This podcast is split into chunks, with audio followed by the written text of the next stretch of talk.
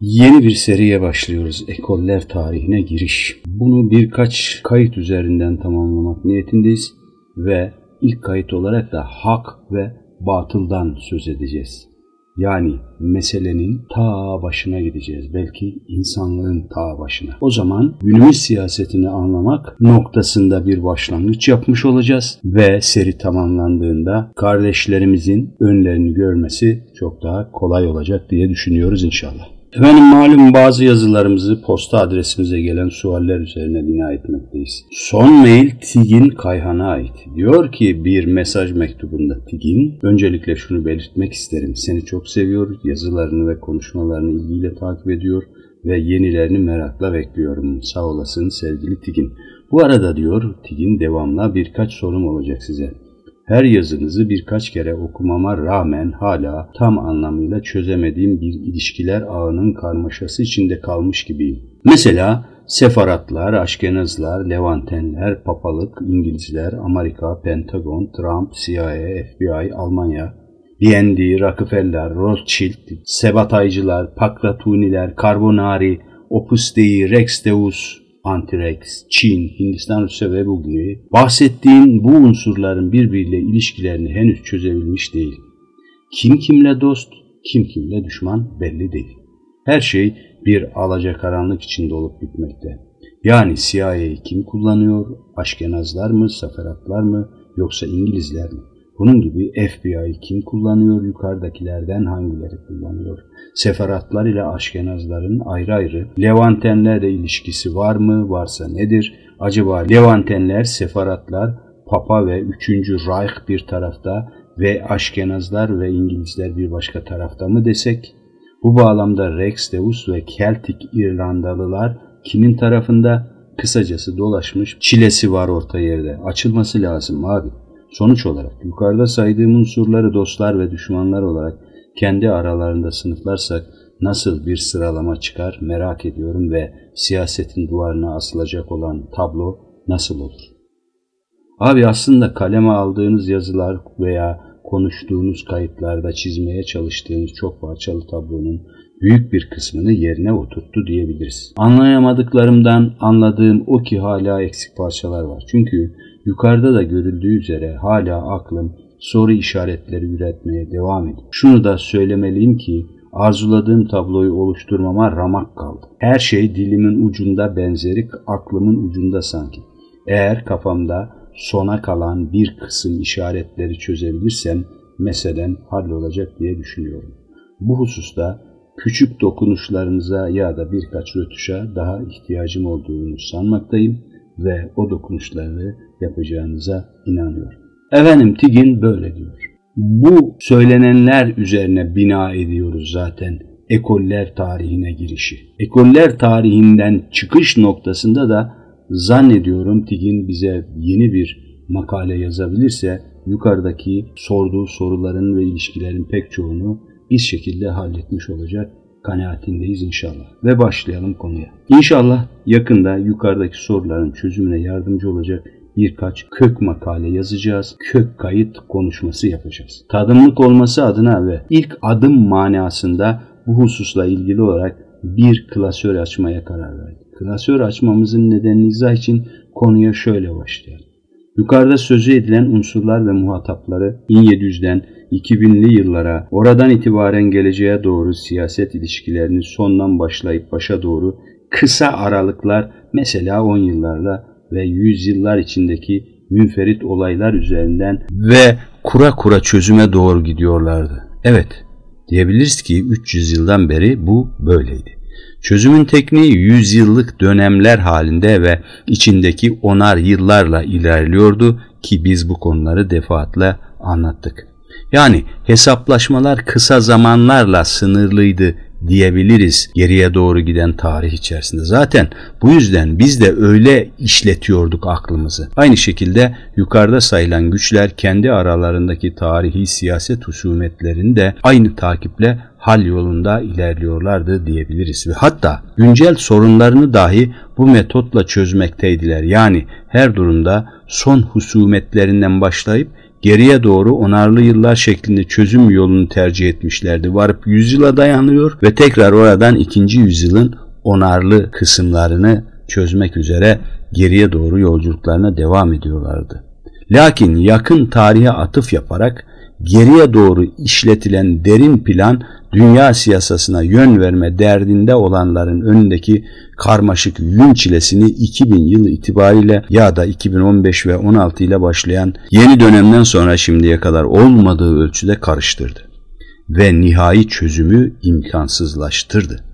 Zira artık onlu ve yüzlü yıl paketleri tatmin etmemeye başladı tarihi, siyaseti ve devletleri ve toplumları hatta insanları. Çünkü 2000 ile beraber dünya neo milenyuma yani yeni bin yıla da girmişti. Bir yüzyıl değişmiş fakat bir bin yılda değişmişti aynı zamanda. Bu sebeple çözüm bin yıl hatta binli yılları gerekli kıldı. Buna bağlı olarak at izi it izine karıştı. Yani atlar ve itlerin savaşı nihayet itlerle itlerin, atlarla atların savaşını doğurma sancıların da beraberinde getirdi. Şu an sancının şiddetli evresi başlamış durumda ve birkaç yüzyıldan beri sanal olarak kurgulanmış olan yapay husumetlerin çözümü esnasında olan oldu zaten. Ve asıl husumetler birdenbire ortaya çıkıverdi. Böylece görüldü ki işin aslı bambaşkaymış. Bu durum çözüm için yeni bir yöntemi gerekli kıldı. Aciliyet dünyanın karmaşık yün çilesinin sondan değil, başından başlanarak çöze çöze gidilmesini gündeme soktu. Böylece eskiyen sondan başa tekniğiyle çözülme ameliyesinden mecburen vazgeçildi veya o noktaya vardı dayandı siyaset. Bir anlamda kilitlendi. Artık dünyanın meselelerinin nihai çözümü için işlemin tarihin en başından başlanarak çözümünün gerçekleştirileceğinin gereği ortada. Şimdilerde durum sil baştan noktasında siyaset bidayetten başlananın gereğini zorluyor gibi duruyor. Vakta ki öyle de olacak kanaatimizce. Efendim 300 yıllık sondan başa tekniği uygulanarak yürütülen uzun çözüm devresinde kararlaştırılan İslam'ı ve Müslümanları dünyanın karmaşık yün çilesinden kesip atmaktı. Evet böyle bir çözüm koymuşlardı son 300 yılda önlerine. Ve bu işlemin her şeyi halledecek sanısı vardı artık çürüdü. Aksine bu işlemin hayata geçirilme halinin doğuracağı tehlikenin sinyalleri çalmaya başladı. Hatta İslam'ı yok etme ihtimali namümkün oldu. Ve bunun yani İslam ve Müslümanların dünya siyaseti, dünya haritası ve insanlık sermayesinden kesilip atılmasının çok da rentable bir girişim olamayacağı anlaşıldı. Ek olarak böyle bir kesip atma hamlesinin çözüm kontrolünün kaybına ve spontan ve gerçek bir kıyamet savaşına sebep olacağı görüldü. Bu ihtimal dünya efendilerini cidden korkuttu. Zira onların ya da onlar adına Albert Pike'ın 100 yıl evvel öngördüğü 3. Dünyanın son savaşının amacı veya Armageddon'un nihai hedefi dünyanın yok edilmesi üzerine değil, aksine yeniden var edilmesi için bir kontrollü kıyametti. Böylece dünya yüzeyinde yeni bir Nuh dönemini başlatmak, içinde özellikle İslam'ın ve Müslümanların olmadığı üçüncü insanlık dönemine start vermek temel amaçtı. Ki bu aşamada öngörülen tufan bir anti tufan, öngörülen Nuh da bir anti Nuh'tu. Yani yeşil dolar lordlarının ve tanrı soylu baronların aperatif tufanı ve spesiyal Nuh'uydu tasavvurun resmi. Ancak plan tutmadı. Beyaz tufanın anti gemisi teorik olarak keşfedilmemiş karalara vardı, kıç üstü oturdu. Böylece beyaz efendiler kafalarındaki söz konusu yeni anti-Nuh döneminin Orta Doğu üzerinden imkansızlığını görmüş oldular. Bu durumla birlikte eski planın kışkırtmasıyla dünya siyasasında biriken azgın enerjinin normal ölçülere indirgenmesi şart hale geldi. Bu nedenle tanrısal efendiler dünyanın işkembe gazını almak ve küresel felaketin ne anlama geldiğini öncelikle kendileri görmek, deneyerek ve peşi sıra tüm insanlığa da göstermek adına ön kıyamet anlamında denemelerinin yeni icra alanının araştırmasına başladılar. Araştırmayı halen sürdürüyorlar. Çünkü kesinlikle belli ki kabak artık İslam dünyası ve Orta Doğu üzerinde patlatılamayacak. Neden? Çünkü kontrolü namümkün. Çünkü bu imkansız durum gerçek kıyamete gebe. İşte bu nedenle şimdi kabak patlayacak başka kafalar aramakta. Diyelim ki Allah İslam'ı böyle de koruyor. İnşallah ve Allahu alem. Efendim bütün bunları konuşurken 2017'nin güz mevsiminin sonuna yakınız. Son ayların analizinden çıkardığımız sonuç o ki yapay kader yazmanları hala vazgeçmedikleri Türkiye ve İran üzerinden ya da Sünni ve Şii ekseninde Orta Doğulların sırtına bindirecekleri sahte kıyamet savaşını artık kontrollü tufan olarak çok uzak ve lokal bir bölgede Kuzey Kore'de yapacaklar gibi duruyor veya daha da uzakta mesela Guam adasında belki. Kocaman denizlerin ortasındaki ıssız adacıkta. Ya da terazideki adil dağıtılsın diye belki de Lucifer'in tek göz bebeğinde yani Amerika'nın tam ortasında Avrupa'nın sakin bölgelerinden başlayarak adım adım merkeze doğru. Yani acıyı yeterince tatmış olan Orta Doğu'nun dışında kalan her yerde mesela İspanya'dan başlayarak yani dünya her ücra köşeye kadar dağıtılmış bir lokal tufanlar zincirine doğru gidiyor. Ve bu hamleyle insaniyet bir kez daha tufandan önce ve tufandan sonrasına ulaştırılacak. Yani tufandan önce ve tufandan sonraya ulaştırmak tarihi baştan başlatmak anlamına gelir. Bundan böyle milattan önce ve milattan sonra gibi ölçülere kimsenin itibar ettiği yok. Hatta şu günlerde derin dünya forumdan başlamak üzere Hazreti İsa'nın gerçek doğum tarihi tartışılmaya başlandı, başlanacak. Bunun gibi Nuh tufanın tarihi de tartışmalar arasında. Yine bunun gibi tarihte ne Hazreti İbrahim, ne Hazreti Musa ve ne de Hazreti İsa diye biri yaşamış değil iddiası birdenbire dönmeye başladı ortalıkta. Ve yine bunun gibi dünya düz mü yuvarlak mı tartışması. Ve bunlar gibi ehramlar da milattan önce 3100 yılında değil 35 bin yılında inşa edildi deniyor. Kısacası Batı medeniyetinin tüm yalanları yerlerde sürülmeye başladı. Kısacası tarih çatırdıyor. Dikkat! Tek tartışılmayan ve dimdik ayakta kalan Hazreti Peygamber ve Kabe'nin tarihi. Şimdi burada bir kez daha yukarıdaki Allah İslam'ı böyle de koruyor Allahu alem cümlesini mi tekrarlayalım yoksa aman ha Orta Doğu'nun bundan böyleki sakinliği üzerine yepyeni bir münafıklık komplosu bina ediliyor. Derin mahvellerde mi diyelim? İkincisi daha akla yatkın. Derin mahvellerin şimdilerde Gnostik Kabe operasyonu planladıklarının haberini vermiştik geçenlerde unutulmasın diye bir kez daha tekrar ettik burada. İşte yaklaşmasını sürdüren ve olabildiğince kontrollü felaketin ardından yukarıda sözünü ettiğimiz baştan sona doğru çözüm tekniğinin zamanı doğmuş olacak. Ha bugün ha yarın. Nasıl mı? Daha sonra okunu. Efendim bunca uzun bir girişin arkasından daha kısa sürecek olan asıl fasıla geçelim. Önce en üste çıkıp yazının başlığını bir kez daha okuyalım. Dünya hep iki kutupluydu ya da kutuplar tarihine giriş, hak ve batıl. Neredeyse tüm tarih boyunca insan ya da insanlık kendisini hep dualist bir siyasetin parçası olarak formatladı. İşin şifresi ise dost ve düşman kavramlarında gizli olsa gerek. Ta en üste verdiğimiz Tigi'nin mesajında olduğu gibi. Bu iki kavram da yaratılış yurdunda yan yana yaşayan iki varlığın öz tarihçesi olarak kendisini gösterdi. Bunlardan birisi yani dost olan Adem, ötekisi de düşman tarafı temsil eden Azazil'di. Bu iki varlığın kendilerini tarif noktasındaki bu iki kavramı birbirlerine karşı kullanıyor olmaları evvel evden atılmalarına neden oldu. Ve onlar bir anda kendilerini dünya diye bir vahşi ortamda buldular. Tabii ki burada da onlar dost ve düşmandı.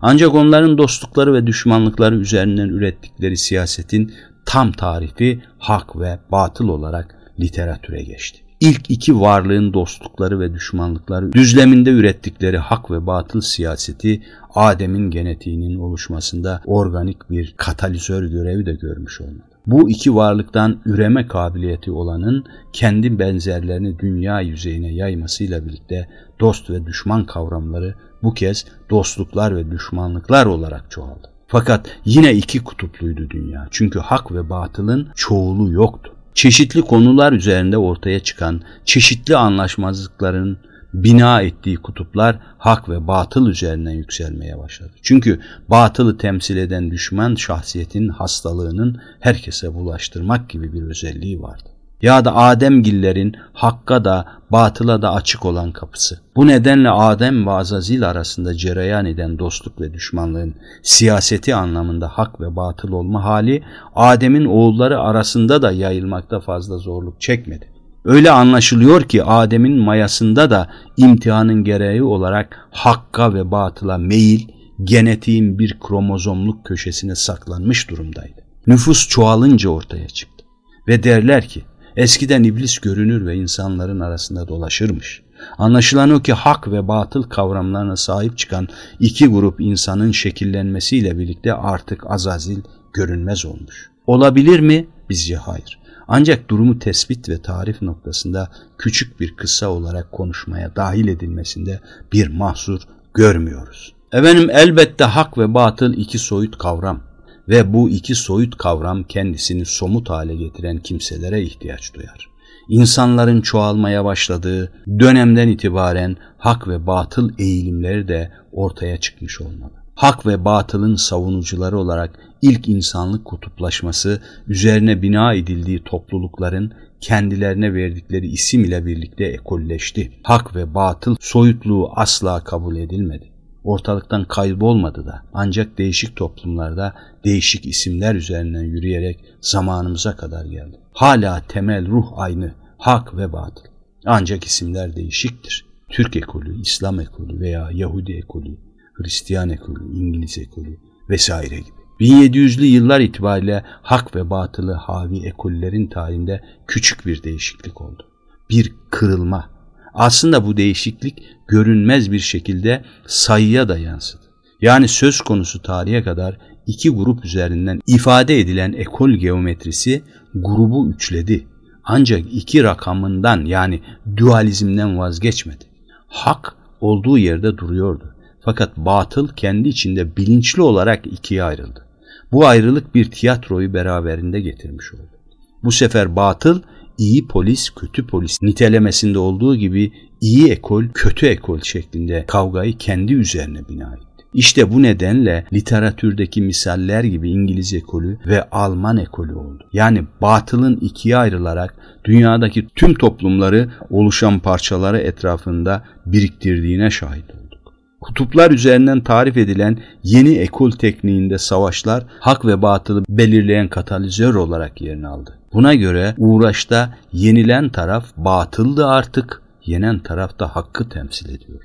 Zaman zaman rollerin değiştiği de oluyordu tabii. Buna bağlı olarak etiketler de işte bu yalancı bir temsildi ve çakma bir tiyatronun sonucu olarak dünya tarihini belirlemeye durmuştu. Ekollerin tarihini konuşmaya devam edeceğiz. Bu girizgah oldu. Bundan sonra ekollerin anası anlamında sırada Habilyanlar ve Kabilyanlar var ya da Habil ekolü ve Kabil ekolü veya bunun devamı olarak Habil kutbu ve Kabil kutbu.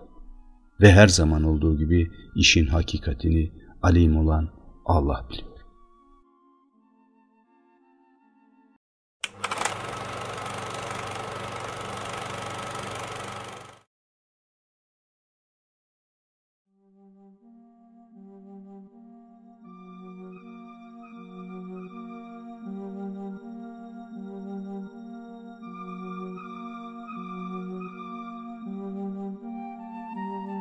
Efendim Ekoller tarihine giriş serimizin ikincisindeyiz.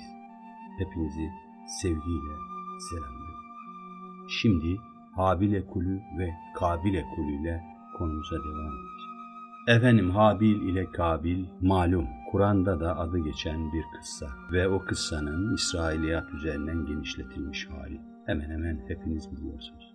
Ancak hikaye güzel, bir de bizim ağzımızdan. Öncelikle şunu eklemek lazım konuya. Adem oğulları kıssasına Kur'an, Tevrat ve İncil kitaplarının yanı sıra Mezopotamya'da kurulan en büyük medeniyetlerden biri olan Sümer mitolojisinde de rastlanmakta. Burada Habil Kabil kıssasındaki iki kardeşe benzer çoban tanrı Dumuzi ile çiftçi tanrı Enkimdu'dan söz edilmekte. Hikayede bu ikisinin tanrıça işlerin sevgisini kazanabilmek için yarışa girdikleri ve ona armağanlar sundukları anlatılmakta. Sümer efsanelerinden en az 3000 yıl sonra kayda geçen Tevrat'ta ise Hevel Kayın kıssası kayıtlı. Buna göre Havva'nın önce Kayın'ı doğurduğu, daha sonra Kayın'ın kardeşi Hevel'i doğurduğu yazmakta.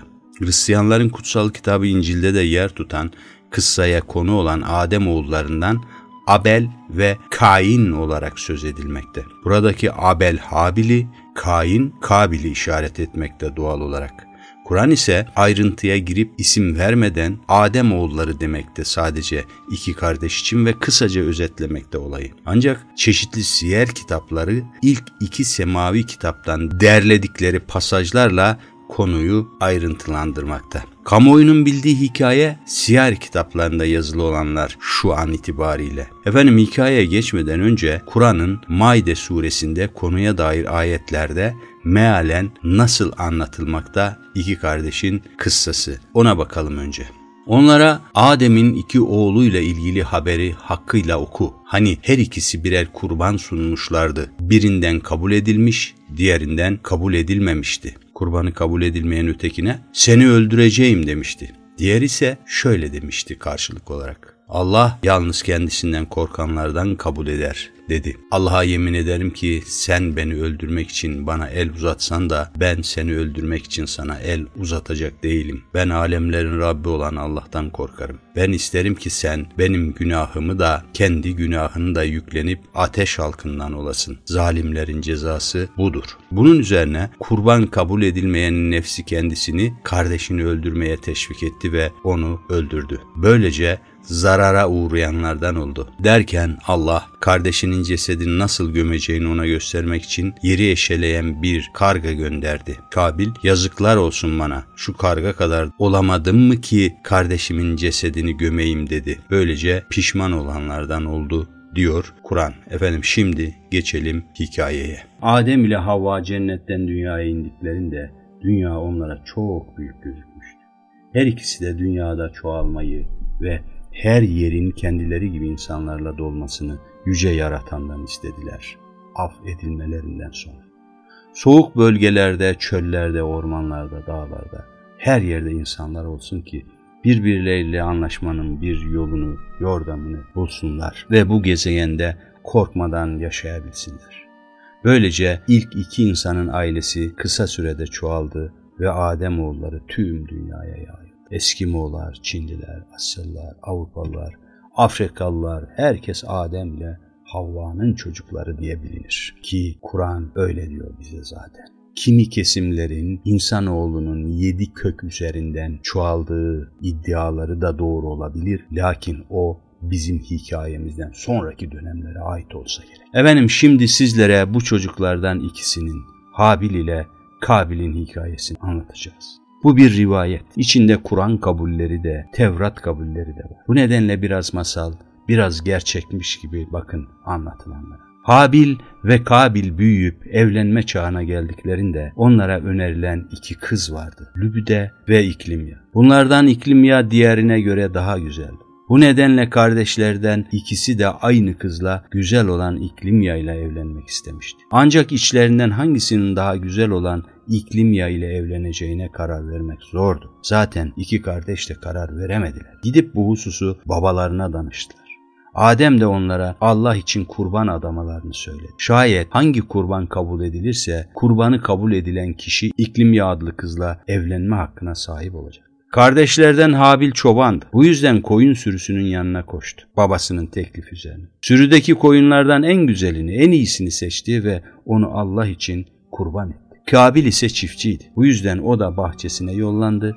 bahçedeki meyve ve sebzenin içinde çarık çürük olanları seçip onları adadı. İki kardeş adaklarını yanlarına alıp yakınlardaki bir tepenin doruğuna çıktılar ve adaklarını orada bıraktılar. Böylelikle Allah'a o gün iki kurban sunulmuştu. Belki de ilk kurbandır sunulanlar. Bu adaklardan biri samimi olan kardeşe, diğeri samimiyetsiz olan diğer kardeşe ait. Allah adağında samimi olan Habil'in kurbanını kabul etmiş göründü. Ertesi sabah. Bu durumda Habil'in güzel İklimya ile evlenmesine izin verilmiş oluyordu. Tabi Kabil bu karara çok kızmıştı. Sinirli sinirli babasına çıkıştı yanına koşup. Yüce yaratan Habil'in koyununu kabul etti çünkü sen onun için dua ettin. Ama benim için anlaşılıyor ki etmedin herhangi bir dua. Oysa bana da dua etseydin o zaman benimki de kabul olacaktı. Belki sadece benimki dedi. Hazreti Adem hayır oğlum. O malın içinden en güzelini seçti çünkü o iyi niyetliydi. Ama sen en kötü olanı kurban et çünkü kalbinde fesatlık var. Dolayısıyla Allah senin adağını değil kardeşininkini kabul etti diye karşılık vermiş olmalı. Bu cevap Kabil'i yatıştırmaya yetmedi. Sinirle ayrıldı babasının yanından ve geri döndü oradan uzaklaştı. Bu arada kendi kendine düşünüyordu. Allah kardeşimi benden üstün tuttu. Bana haksızlık yaptı. Ancak o bütün bunları düşünüyorken kendi yaptığı hatayı görmüyordu bir türlü. Bu esnada şeytan ise boş durmak niyetinde değildi. Bu nedenle hemen Kabil'in yanına koşmuştu. Yaklaşırken ellerini ovuşturuyordu Azazil. Fırsat bu fırsat. Bunların ikisini birden yok etmenin bir yolunu bulmalı ve birbirine düşürmeliyim diyordu. Şeytan Kabil'e sol yanından yaklaştı. Koluna girdi. Kabil sana haksızlık yapıldı dedi. Bunun için git kardeşini öldür. Tabii bütün bunlar olurken Habil kardeşin hiçbir şeyden haberi yoktu. Şeytan tekrar tekrar Kabilciğim haydi durma koş kardeşini öldür. O kızla sen evlen. Hadi öldür onu, öldür onu diye kışkırtıyor, fısıl fısıl fısıldıyordu kulağına. Bunun üzerine Kabil şeytanın sözlerine kandı, kararını verdi ve onu takip etmeye başladı uzunca bir süre. Az sonra Habil'i ıssız bir aralıkta yakaladı. Seni öldüreceğim diye bağırdı. Habil şaşkınlık içindeydi. Neden öldürmek istiyorsun beni? Ben sana ne yaptım ki diye sordu. Çünkü babam seni benden daha çok seviyor diye karşılık verdi Kabil. Beni öldürmekle eline ne geçecek dedi Habil. O zaman Allah seni affetmez. Öteki dünyan kapkaranlık olur. Cehennemde yanarsın. Habil'in uyarısı üzerine Kabil daha da öfkelenmişti fakat o anda bir şey demedi. Kardeşinin yanından ayrıldı, evine gitti. Yatıp uyumaya çalıştı fakat gözlerine bir türlü uyku girmiyordu. Sabaha kadar Habil'i öldürmek için şeytani planlar kura kura düşündü durdu. Sabah olunca kalktı, evden çıktı ve hemen Habil'in koyunları otlattığı yere gitti. Kardeşi oradaydı. Kabil onu görünce yerden büyük bir kaya parçası aldı, yavaşça yaklaştı ve Kabil'in ensesine şiddetle vurdu. Zavallı Habil ne olduğunu anlamadan yere kapaklandı. Birkaç kere çırpındı, sonra katıldı kaldı. Böylece dünyada ilk cinayet işlenmiş oluyordu. Ancak Kabil bu cinayet işler işlemez silkindi ve kendine geldi. Ben ne yaptım diye hayıflandı. Koştu kardeşinin yanına geldi, oturdu, eğildi, baktı ama iş işten geçmişti. Kabil bir hiç uğruna kardeşini öldürmüş ve katil olmuştu. Tabii ki bunu anlayınca çok korktu, hatasından pişman oldu. Şimdi bütün huzuru neşesi kaybolup gitmişti. Herkes affetse bile Allah kendisini affetmedi. Sanki dünyada her şey ona katil katil diye sesleniyor. Olan olmuştu bir kere. Peki Habil'in cesedini ne yapacaktı Kabil? Onu burada bırakırsa kokuyu alan yırtıcı hayvanlar gelir ve cesedi parçalardı. Kabil bu sırada bir karga gördü. Karganın yanında bir kuş ölüsü vardı. Karga o kuş ölüsünü yerde gagasıyla açtığı bir çukura gömüyordu. Kabil de hemen karganın yaptığını yaptı. Yerde bir çukur açtı. Kardeşinin cesedini oraya gömdü. Bir nebze de olsa birazcık rahatlamıştı şimdi. Bu sırada Hazreti Adem çocuklarını aramaya çıkmıştı. Kabil babasının bulunduğu yere doğru geldiğini görünce çok korktu. Babasına görünmeden oradan uzaklaştı ve kaçmaya başladı. Ancak Hazreti Adem onu görmüştü. Oğlunun kaçtığını görünce şaşırdı. Döndü etrafına baktı. Yerde bir kaya parçası ile kan lekeleri gördü. Az ötede de yeni kazılmış bir çukurun üzerine kapatılmış taze toprak. O anda Kabil'in Habil'i öldürdüğünü anladı. Çok üzülmüştü. Hem ağlıyor hem de Kabil'e sesleniyordu bu sırada. Kabil, Kardeşine ne yaptın? Artık sonsuza kadar rahat yüzü görmesen. Git ve gittiğin yerde hiçbir zaman huzur bulama. Git hayatın bile sana zindan olsun. Böyle demiş olmalı arkasından katil olan oğlunun. Efendim insanlık ve dünya tufanların ilk tufanına yani ana tufana ulaştığı esnada da iki kutupluydu. Tıpkı bugünkü gibi efsanevi kutuplar, Habilyanlar daha doğrusu devamla Şitiler ve Kabilyanlar akıl almaz bir yarışın içine düşmüş olmalılar. Akıl almaz diyoruz zira o parselde insanlık siyah beyazdı. Gri alan yoktu. Yani iyiler ve kötüler kesin hatlarla ayrılmıştı. Daha sonrası gibi kozmopolit ve homojen değil ve bir gece ansızın iki merkezde birden düğmeye basıldı. Böylece ana tufan kopmuş oldu. Galiba insanlık bu felakete gemisiz yakalanmıştı. Ya da gemiler yer altına inşa edilmiş olan mağaraların kozmik özelliği var mıydı? Ya da Habilcilerle Kabilcilerin dünya savaşı nükleer miydi tahmin etmek güç. Durum ne olursa olsun tabii ki bu sığınaklarda korunanlar sadece hak ve batılın rahipleri olmalıydı kanaatimiz. Bu esnada takvimler milattan önce kaçları gösterdiği meçhul. Çünkü tarihin ilmi yetmiyor oralara. Tahminler geçerli ancak bu da çeşitli. İnsanlık tarihini 200 binle sınırlı tutanlar var, 1 milyona uzatanlar da bulunmakta. Mısır gizem okulları medeniyet havza oluşumuna işaret olarak 150 bin rakamını veriyor. O halde ilk tufan da ya 150 binden birkaç adım önde ya da iki adım sonda. Ama felaket vakti olarak verilen bir başka tarih var. 70.025. Ancak bu tarih Habil ve Kabil savaşına ait değil. Daha sonraki bir döneme ait. Zaten bir sonraki kaydımızda onu anlatacağız. Ve devam edelim asıl konuyu toparlamak üzere. Tabii ki Habil Kabil kutuplu ilk dünya savaşının yeryüzünde bıraktığı etki geçince geride kalanlar yeniden saklandıkları mağaralardan kozmik yağda değil ortaya çıktıklarında etrafta başkalarına da rastladılar. O devrin aborjinleri diyelim onlara. Ve mağaralarından çıkanlar insanlığı oluşturma ameliyesine kaldıkları yerden başlangıç yaptılar. Ve aradan 75 bin yıl geçti. Yani milattan önce 7025. O yıllara gelinde insanoğlu medeniyete doğru tekamülde epey bir yol daha almıştı ve kendi medeniyet ekolünü kotarmanın hazını yaşamakta. Ancak eşiğin arkasında birileri var. Kapı omuzlanıyordu. Yeni bir tufan dönemi gelmişti. Ve o tufan dönemi geldiğinde etrafta iki merkez vardı. Merkezleri hususunda ne söylense doğru söylenmiş olmaz. Ancak tahminler var. Hazreti Adem'in yanından kaçan Kabil'in Aden'e yani Hadramut'a daha doğrusu bugünkü Umman Sultanlığı'na gittiği söylenir. Umman Sultanlığı deyince hep aklımda bir kuşku uyanır nedense. Dünya yansa Umman Sultanlığı yanmaz. Umman Sultanlığı'na dair ajanslarda hiçbir haber yer almaz. Sanki dünyada yok gibi öyle bir yer. Bugün Arabistan'ın hali meydanda. Ancak Arabistan'ın güneydoğusundaki Umman Sultanlığı'nda çıt yok. Niye, neden? İnsan kuşkulanmadan edemiyor. Yoksa o sultanlık Kabil'in çocuklarının kurduğu bir sultanlık? Bölgenin halkı Kabil'in halkı? Ya da orayı idare edilen hanedanlık yoksa Kabil hanedanlığı mı? Yani günümüzde karanlık bir el müzelik olsun diye Kabil hanedanlığını titizlikle korumaya mı devam ediyor? İnsanın aklına neler geliyor gördüğümüz gibi. Ve buradan hareketle acaba diyoruz ilk cinayetin işlendiği Dımaşk ya da şimdiki adıyla Şam, Şam'ın ortasındaki Kasyun Dağı'nda Habil'in mezarını ziyaret etmek mümkün mü? Ondan da haberdar değiliz. Ve buradan yola çıkarak bu iki merkezden birisi orası mıydı?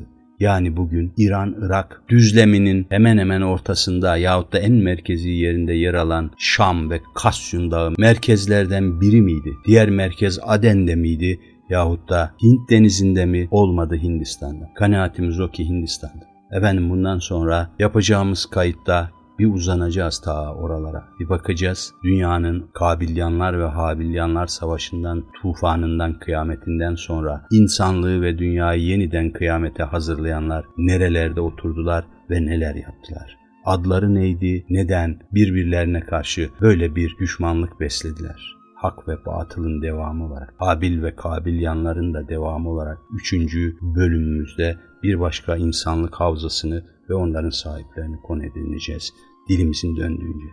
Ve her zaman olduğu biz söylüyoruz da işin hakikatini alim olan Allah biliyor.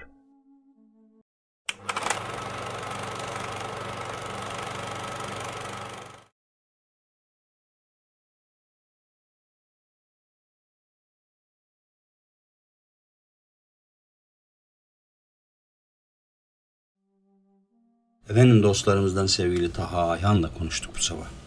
Dedi ki abi bu İsrail Trump'la da mı kötü olacak şimdi yoksa Vatikan ile birlikte hareket etme ihtimalinden söz edebilir miyiz? Cevap verirseniz çok sevinirim çünkü kafam karıştı işin içinden çıkamadım. Efendim biz de dedik ki sevgili Taha son haftalar içinde İsrail'in yolu İngiliz'le bir kez daha ayrıldı. Trump ABD'nin paralel devleti durumundaki Yahudilersiz iş yapamayacağını günden güne daha çok anlamada.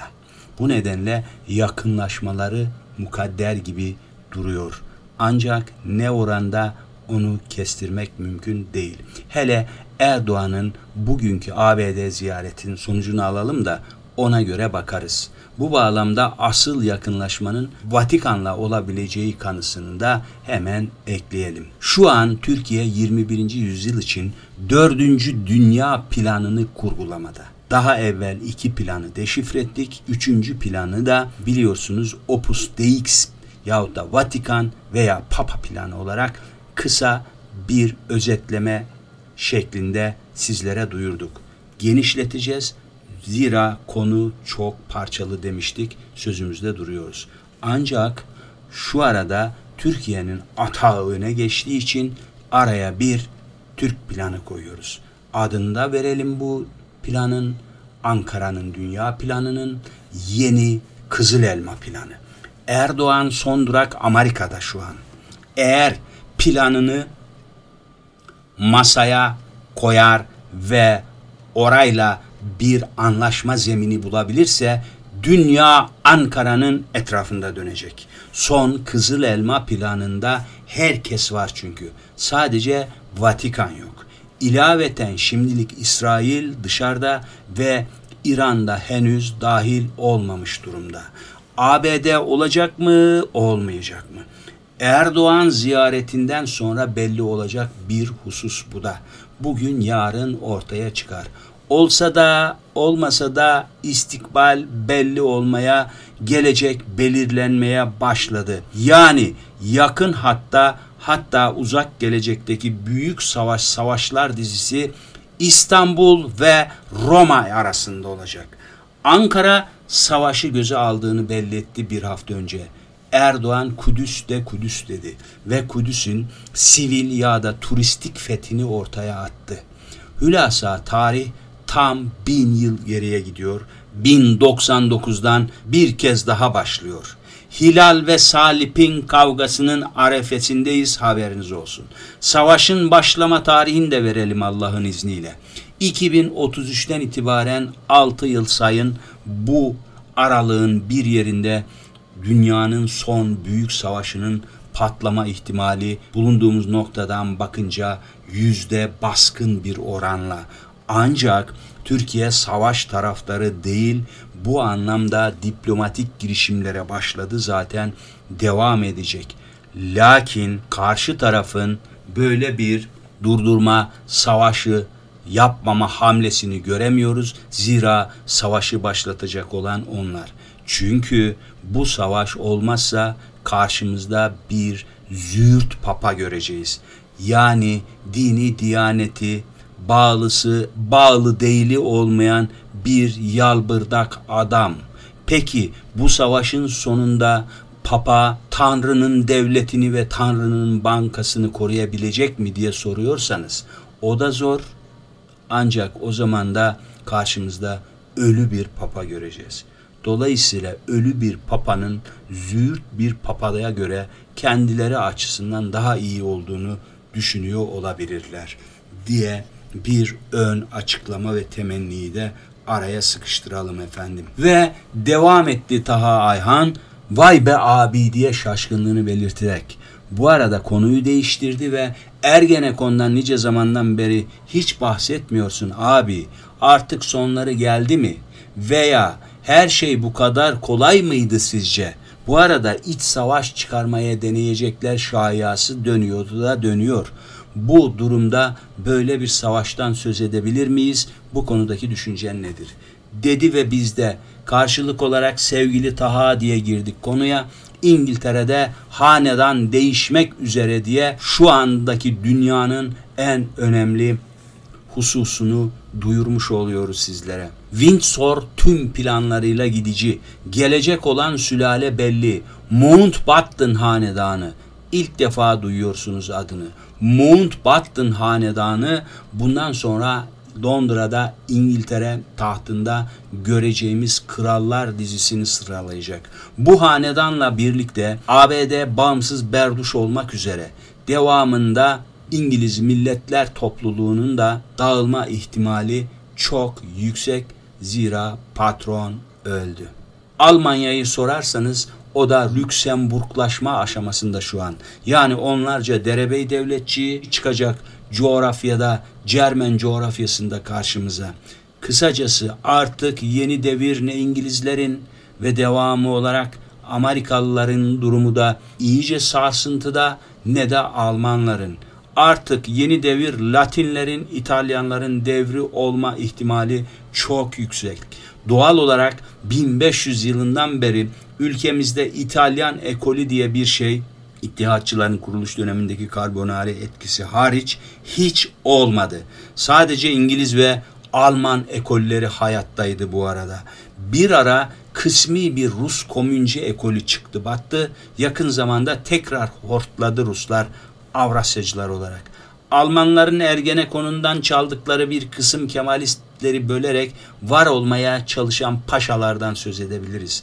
Ancak Putinistlerden gerekli destekleri alamadılar, güdük kaldılar. Şu anda da Rusya ile olan ilişkileri kopmuş durumda. Onlar şimdilerde Atatürk krizinden medet umma niyetindeler. Yapacakları iç savaş bu kadar ancak onu söyleyelim. Ancak bu krizde kimler yok olacak onun işaretinde vermek istemiyoruz. Kimin yok olacağını zaten sizler biliyorsunuz veya konuşmamın devamında anlaşılacaktır diyoruz. Efendim tekrar gelelim ana ekollere. Soru şu. İngilizist ve Almanistler bu iki ekolün patronları can çekişir ve yıkılma emareleri saklanamaz olunca Türkiye'deki ekoldaşları ne olacak dersiniz? Affedersiniz. Avami bir tabirle sap gibi kalacaklar. Kimler mi? İsim isim verelim. Tabii ki başta Kemalistler, İnönistler, ilaveten komünistler, faşistler, İslamcılar, Türkçüler, Nurcular, Sufistler. Tabii ki bir de liberalistler, ergonokoncular ve Nevzuhur Pelikan tayfası. E geride kim mi kalacak? Sadece Anadolu'nun rençber ümmileri, Hanif Turkuazlar. Çünkü onların hiçbir zaman ekol bağlılıkları olmadı. Eğer tabir caizse onlar Allah'ın ekolünden. Hemen söyleyelim son bir ay içindeki siyaset kavgalarının altındaki yatan sır neydi? Şu an Türkiye'de tam bir metaformoz dönemi başlamış durumda. Yukarıda saydıklarımızın patronları fitne dükkanlarını kapatınca sersemleşen tüm ekolistler hızlı bir şekilde başkalaşarak İtalyan ekolüne evrilmenin kolay yollarını aramaktalar. Bu arada senin sözün ettiğin 2029 Cumhurbaşkanı adayı olma ihtimali olan Selim Bökehan'ın var ya, galiba Latin ekolünün ilk üyesi de o. Hatırlar mısın bilmem. İki ay kadar önce bir video yapmıştık. Levantenler yahut da gizli Hristiyanlar diyerek. Etiket buydu. Tavsiyemiz sana şimdi git ve bir daha dinle o kaydı. O zaman anlarsın hanımefendinin kim olduğunu ve önümüzdeki Türkiye'nin metamorfozik şeklinin krokisini, planını, resmini ya da fotoğrafını. Öyle zannediyorum. Ve biz bilmeyiz. Alim olan Allah biliyor.